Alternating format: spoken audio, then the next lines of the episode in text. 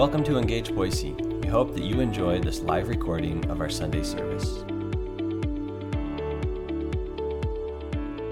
Today we're going to dive uh, deeper into the New Testament, uh, the, some of the events of the New Testament surrounding Jesus. Last week we introduced this series, and it was called Heaven in the Real World.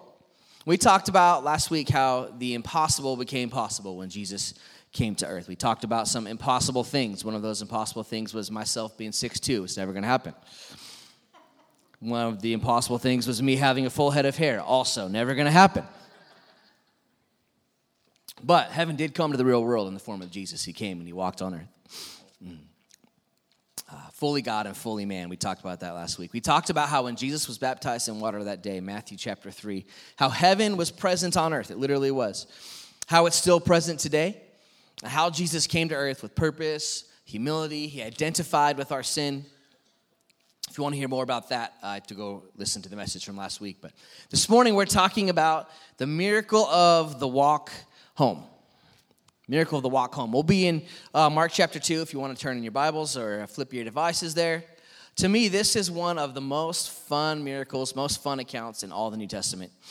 Uh, although I think for any miracle of Jesus, they all would have been fun, right? There's no miracle that would not have been fun to see.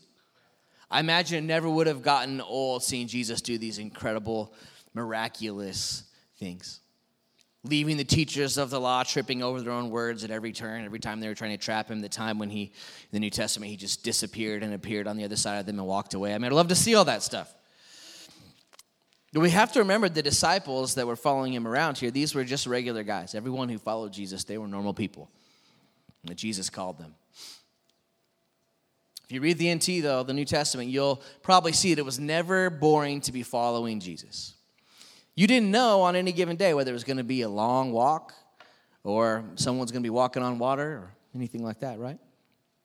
And there was probably a lot of, if you were uh, with Jesus in that time, there was probably a lot of like, hey, did you see that? See what just happened? Before we read this passage uh, we're going to look at today, I want to set it up for you. This news about Jesus, about how good he is, performing miracles, healing people, it had begun to spread all over the all over the area. Mark 145, which is just before what we're about to read. It says that Jesus couldn't enter a town without being so surrounded by large crowds that he was unable to move. He'd go into a town and he'd just be smashed by people. So he would go back and forth between the towns and the outskirts and the wilderness so he could be alone. And that sets up this uh, text for this morning we're going to read Mark chapter 2, verses 1 through 12. Let's read it together today. I'm reading to you out of the NIV. It says this A few days later, when Jesus again entered Capernaum, the people heard that he had come home, that he had come home. They gathered in such large numbers that there was no room left, not even outside the door. And he preached the word to them. Some men came, bringing to him a paralyzed man carried by four of them. Since they could not get him to Jesus because of the crowd, they made an opening in the roof above Jesus by digging through it, and they lowered the mat the man was lying on. When Jesus saw their faith, he said to the paralyzed man, Son, your sins are forgiven.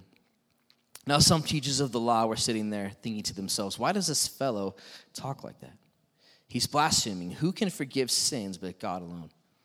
Immediately, Jesus knew in his spirit that this was what they were thinking in their hearts, and he said to them, why are you thinking these things? Which is easier, to say to this paralyzed man, Your sins are forgiven, or to say, Get up, take your mat, and walk? But I want you to know that the Son of Man has authority on earth to forgive sins. So he said to the man, I tell you, get up, take your mat, and go home. He got up, took his mat, and walked out in full view of them all. This amazed everyone, and they praised God, saying, We have never seen anything like this. What a wonderful account of this incredible miracle that I would love to see. There's so much to unpack uh, this morning in the time that we have, and I want to pull things, a few things out from it. Uh, but we just got to understand walking home seems pretty normal unless you've never walked home before. Pretty run of the mill unless it's something you've never done. But in the end, the miracle was that the man walked home. Incredible meaning in that one man's walk. First thing I want us to see is this no obstacle could keep the paralyzed man away, but he needed help. There's so much to this in this part about just how the man gets in front of Jesus in the first place. Like we said, Jesus had returned from the wilderness, as had happened previously. As soon as Jesus enters a town, there's just people all over the place. He's smashed by people. We think this was most likely Peter and Andrew's house, the disciple Peter and Andrew's house. The same house that we read in the previous chapter, that's where he was. Mark 129 tells us that before he left the city, that's where he'd been, Peter and Andrew's house. And it even makes sense he'd be swarmed with people as he returns to Capernaum because Jesus had just healed Peter's mother-in-law the last time he was there. Mark 132 says this, that evening after sunset, the people brought Jesus all the sick and even possessed. The whole town gathered at the door, and Jesus healed many who had various diseases.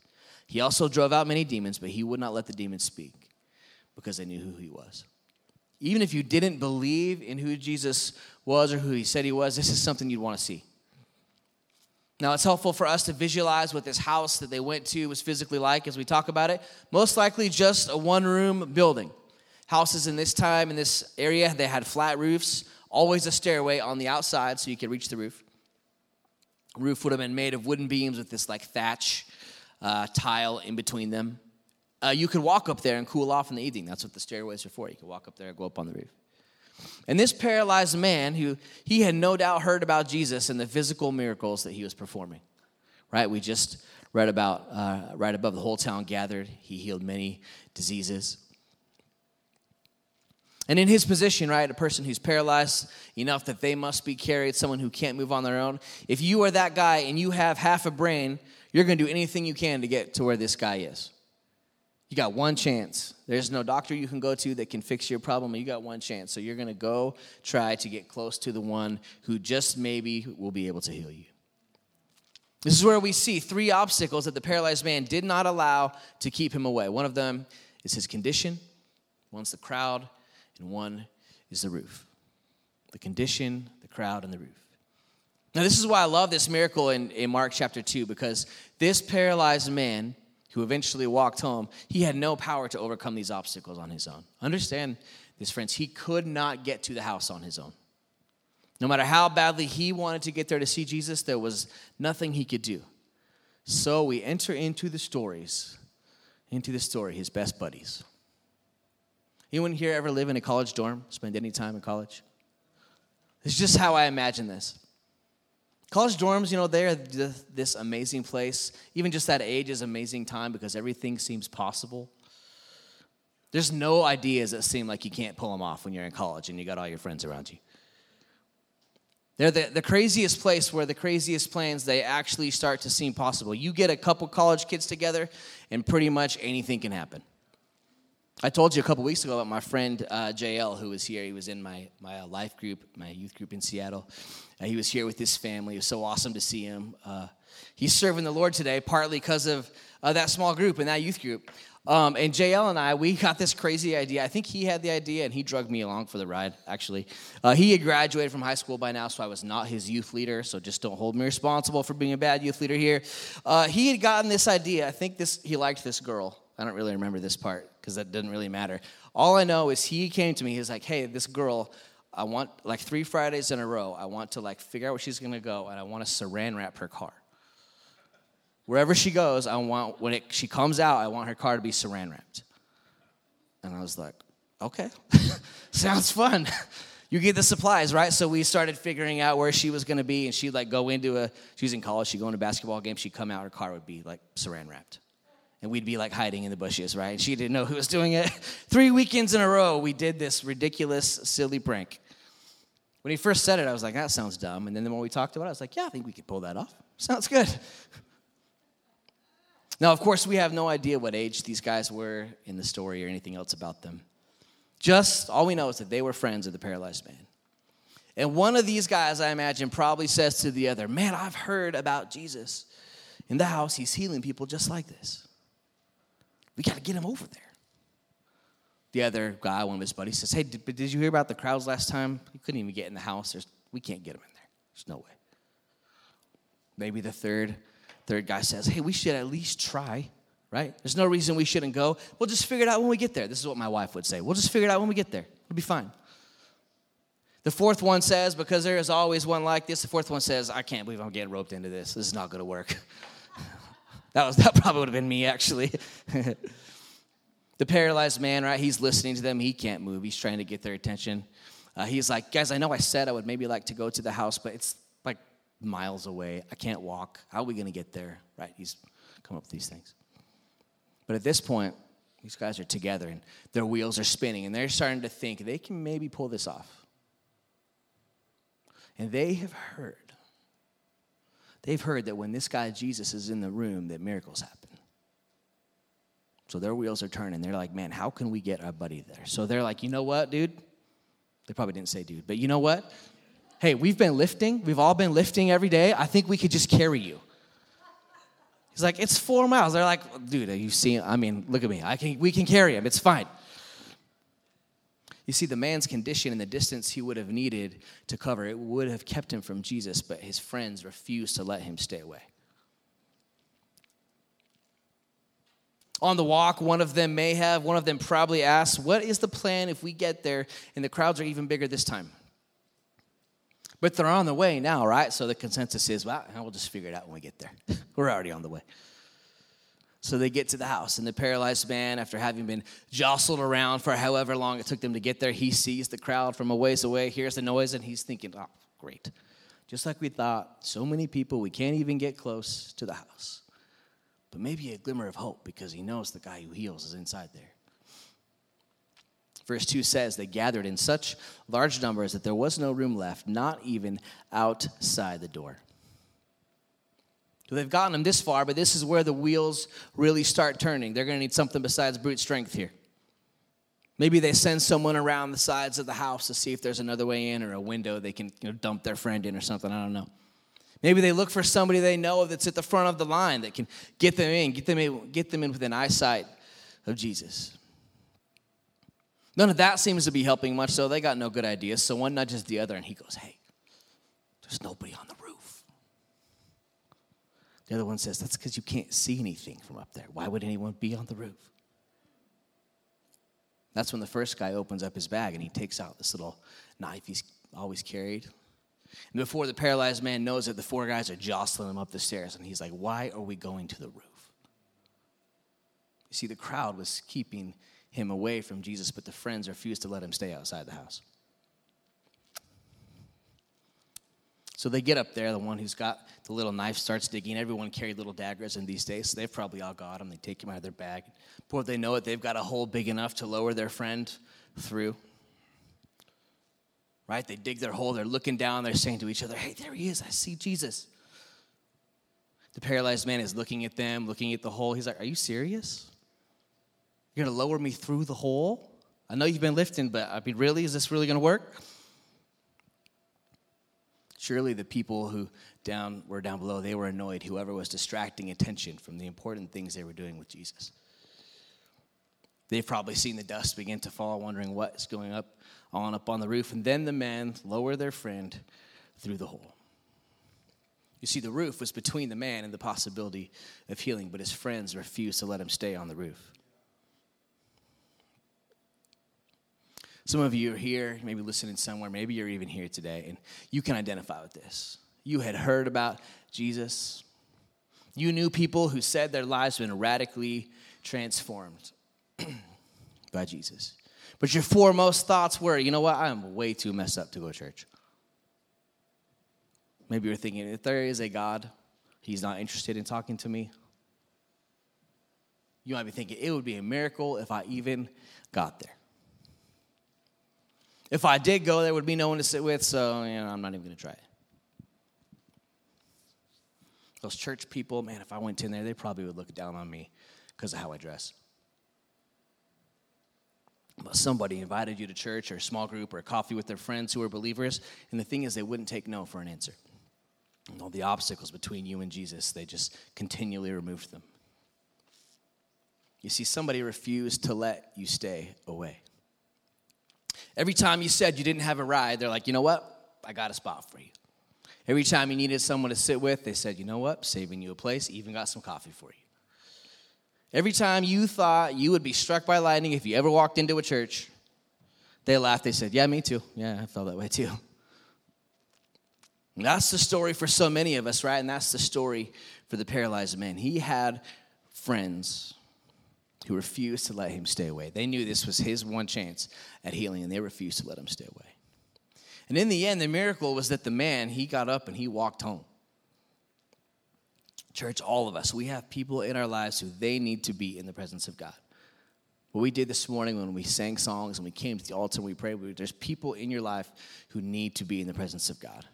You can't go to their door and explain to them everything you're feeling about Jesus and how he can change their life, but God can do more in a moment in this place than we can do in a lifetime of conversations.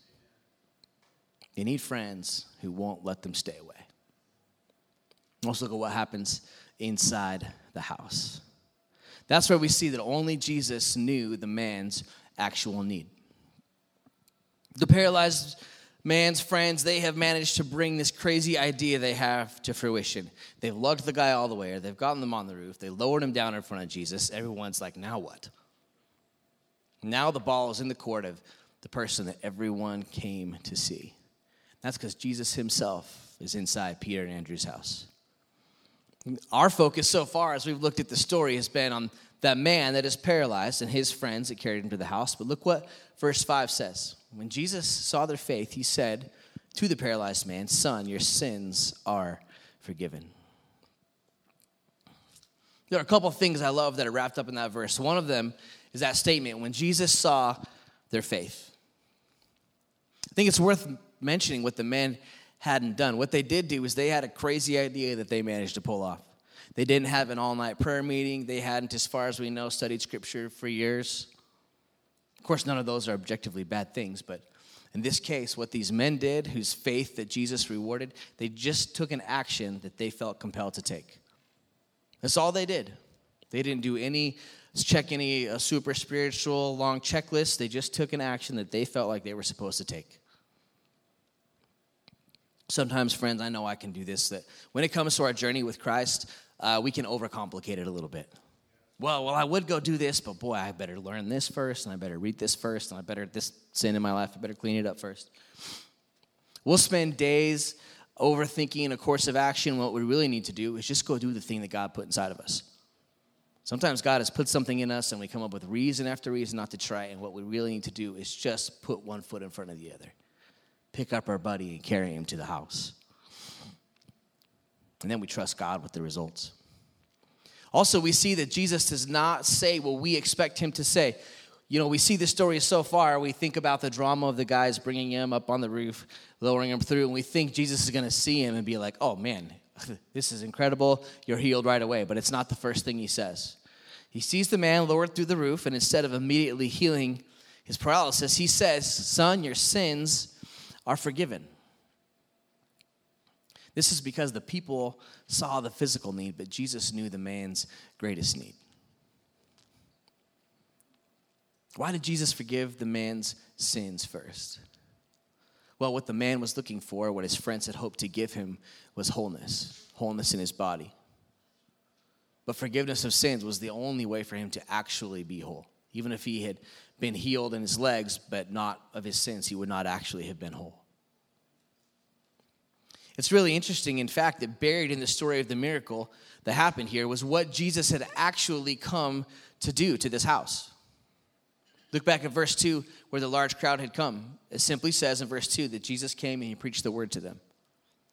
He didn't come have a healing service, he didn't do any of that stuff. He just he came and he preached the word to them.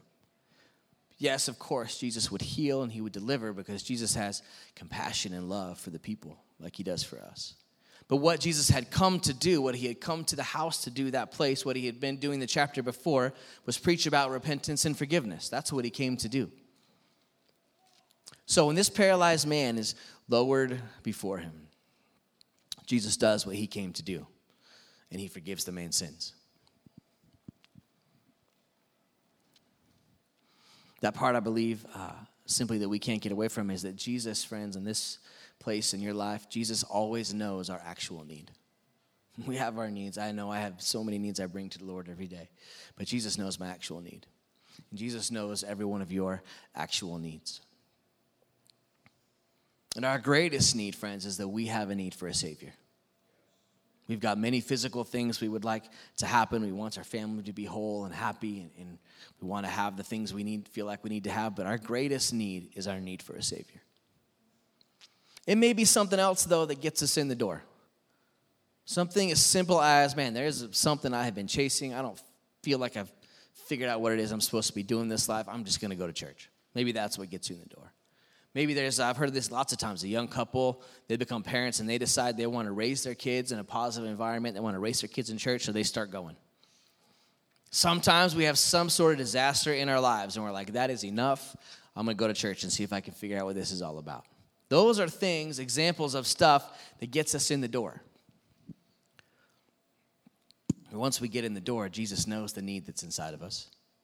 And the greatest need that's inside of you and me is the same one that Jesus meets for the paralyzed man it's the forgiveness of our sins.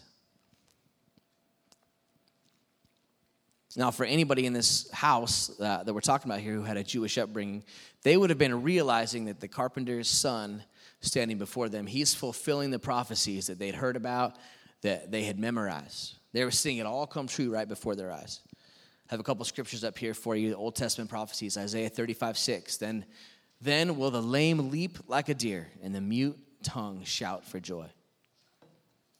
Jeremiah 31 8. See, I will bring them from the land of the north and gather them from the ends of the earth. Among them will be the blind and the lame. They'd have had this stuff memorized, and they would have realized, oh my goodness, it is happening. Remember, the lame will leap like a deer, verse in Isaiah? God, it's happening. You see, as Jesus met the need of the man that only he knew about, they began to realize who Jesus was. And as Jesus prepared to accomplish the physical miracle, one more thing we have to notice this morning is that, uh, number three, the most religious people did not recognize who Jesus was.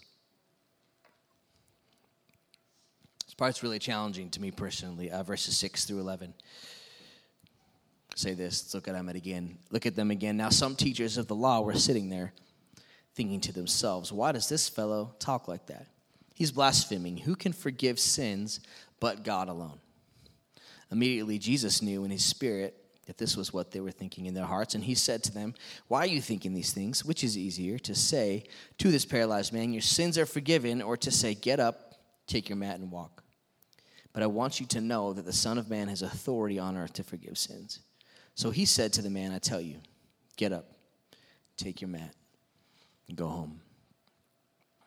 The reason this part uh, is so challenging to me, friends, and I believe it should be to us as a church, not just this church, but the church in general, the Big C church, is because sometimes we are the most religious people in the room. Sometimes I'm the most religious guy in the room. I know the most about church. Now, that doesn't mean that we have to miss it like the teachers of the law miss it, but sometimes we do. As we mentioned, those with Jewish heritage who had been raised in that culture, they would have recognized these prophecies being fulfilled here. But notice what the teachers of the law were doing. These were the ones that knew the law, knew the customs the best. These were the people that were to instruct everyone else on whether or not they were obeying the Jewish law well enough to have their sins forgiven. These were the ones that would have evaluated whether you were following enough rules to be pure or not. You see, they believed that only God could forgive sins, and that even when the Messiah came to earth, he would not be a forgiver of sins. Make no mistake, all of the, the teachers of the law, they were hoping that the Messiah would come. But their tradition had taught them that the Messiah would come as a physical conqueror. They were waiting for someone to overthrow the governments on their behalf, give them the physical power, the government, governmental power they believed was rightly theirs. You see, the most religious people in the room, they were not open to what Jesus was doing. The reason is because they had long ago decided what they were looking for. Jesus had come to do a new thing to forgive sins, but that's not what they were looking for. They were not open to who Jesus actually was, which was the Son of God come to earth. And here is this man in the crowded house saying to people, Hey, your sins are forgiven. You know what he's doing is he's taking their job. They were the teachers of the law, right? They were the ones that said, Well, if you accomplish all these things, then God will forgive you. And this guy stands in the middle of the crowd and he says, Your sins are forgiven. So these guys, they're not even saying anything out loud, but they're over there in the corner, right? And they're thinking, ah, the nerve of this guy. Sins are forgiven. No one's allowed to say that except God. You're starting to sound familiar? Sounds a little familiar to me. Man, what a crock. This guy is full of it. You hear this guy? Only God can forgive sins. We know that. Of course, he can say that. He's got no proof he's actually forgiven the guy's sins. They're all not saying any of that, but Uh, they're thinking all of it, and they don't have to say it.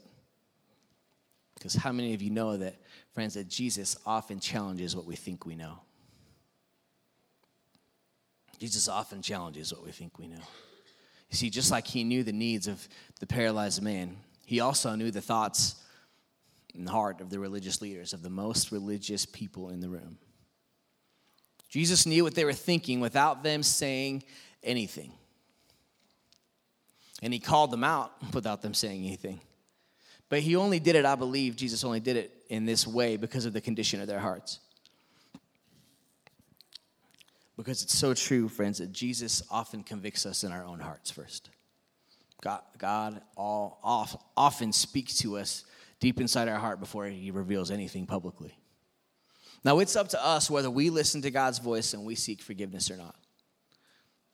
Or we go ahead and we make a change that illustrates repentance in our hearts. But the longer we resist what he is saying, the more messy it sometimes becomes when repentance happens. Resist, you resist, resist, resist. We resist, resist over and over again. It sometimes become messy when we finally repent. We've all seen these stories. You've seen them. I've seen them. It's heartbreaking every time I read one of a high profile Christian leader that eventually loses their ministry because they've got sin and deception in their life and it's revealed. And I have no doubt in my mind that at some point they felt Jesus convicting them in their heart. I have no doubt in my mind that when people are doing dishonest things, uh, living in ways, doing things that the Bible does not condone, that Jesus would never condone, but doing it in the name of God, I have no doubt in my mind that they feel the conviction of Jesus. But when it becomes dangerous for us, friends, is when we've already decided that we know what Jesus is saying to us and we stop listening. Sooner or later, Jesus is going to call us on it sometimes first quietly in our heart, but He will call us on it. We see here that Jesus calls the teachers out on their sinful attitudes. And our prayer as believers, my prayer as a believer friend, is that my heart is soft enough uh, that I can hear God when He speaks. Christina, our daughter, has heard me say this a thousand times. It's not a question of whether or not God is speaking, it's a question of whether or not I am listening.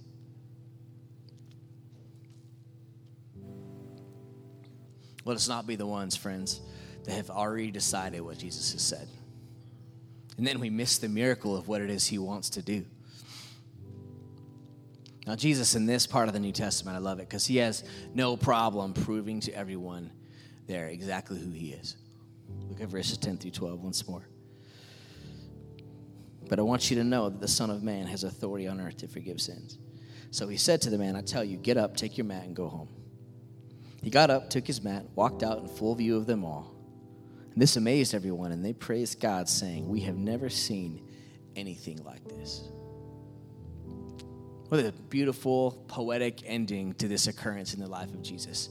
What an incredible illustration of heaven come to the real world.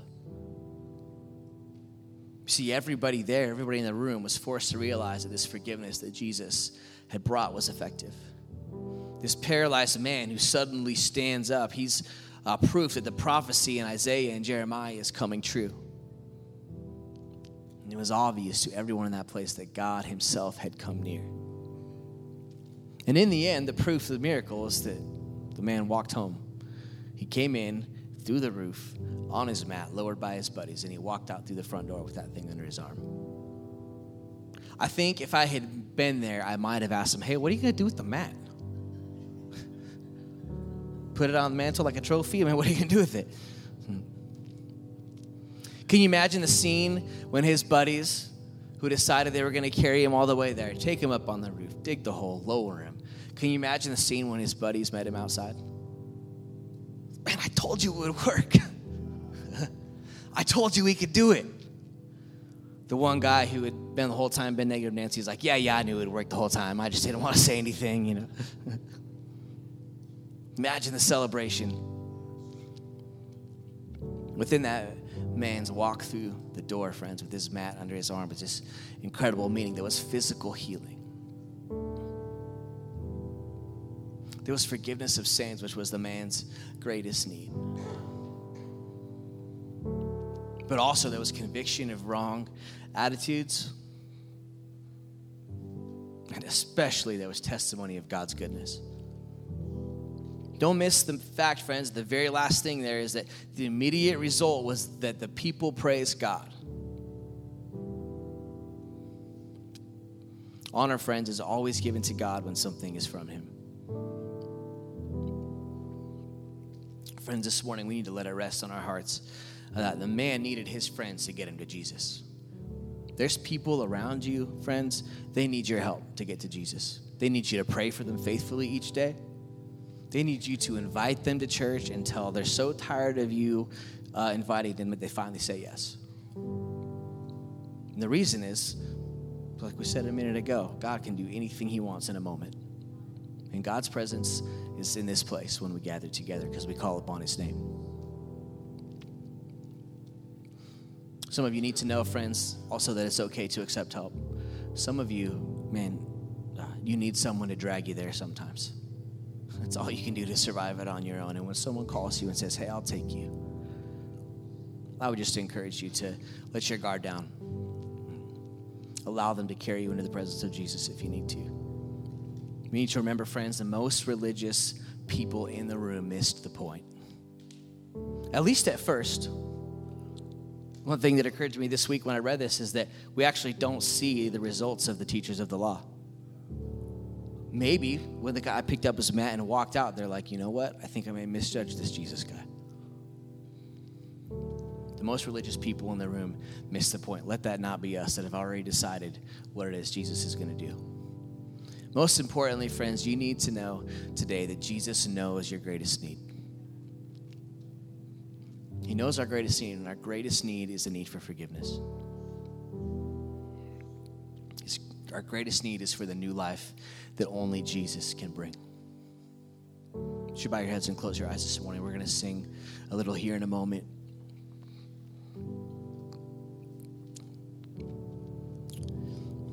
Uh, Lord Jesus, we thank you that. Uh, Your goodness is on display all throughout the New Testament. Your goodness is in display in this place and in our lives every day. Thank you, God, that you do know our, our greatest need. You, you knew my need for a Savior, and you sent your Son, Jesus, to live a life with no sin, to die for it, and to rise again. Thank you, Lord, that when we confess our sins, you are faithful and just to forgive us. So, Lord, I pray that as uh, we get to sing, uh, begin to sing here in a moment, I pray that your strong hand would be in this place, that you you let those who uh, they've been seeking you with the best they have, but man, it's been a struggle. Would you just let them know you're with them? For those, Lord, they don't know why they're here today, but something brought them here. Would you let them know, Lord, you know their greatest need? For those that just need healing to begin in their family, Lord. They, they need a miracle. I pray that you'd begin it today, accomplish it today. Thank you, Lord Jesus. You do know our greatest need. Thank you, you're faithful and just to forgive us. Friends, would you stand uh, this morning? Christina's going to lead us just for a few moments. I'm going to uh, just be down here by the front. Uh, if you need to come pray with me, accept the Lord, come find me, rededicate your life. Would you stand? Thanks for joining us. If you'd like to learn more, you can visit us at engageboise.com. Have an amazing day.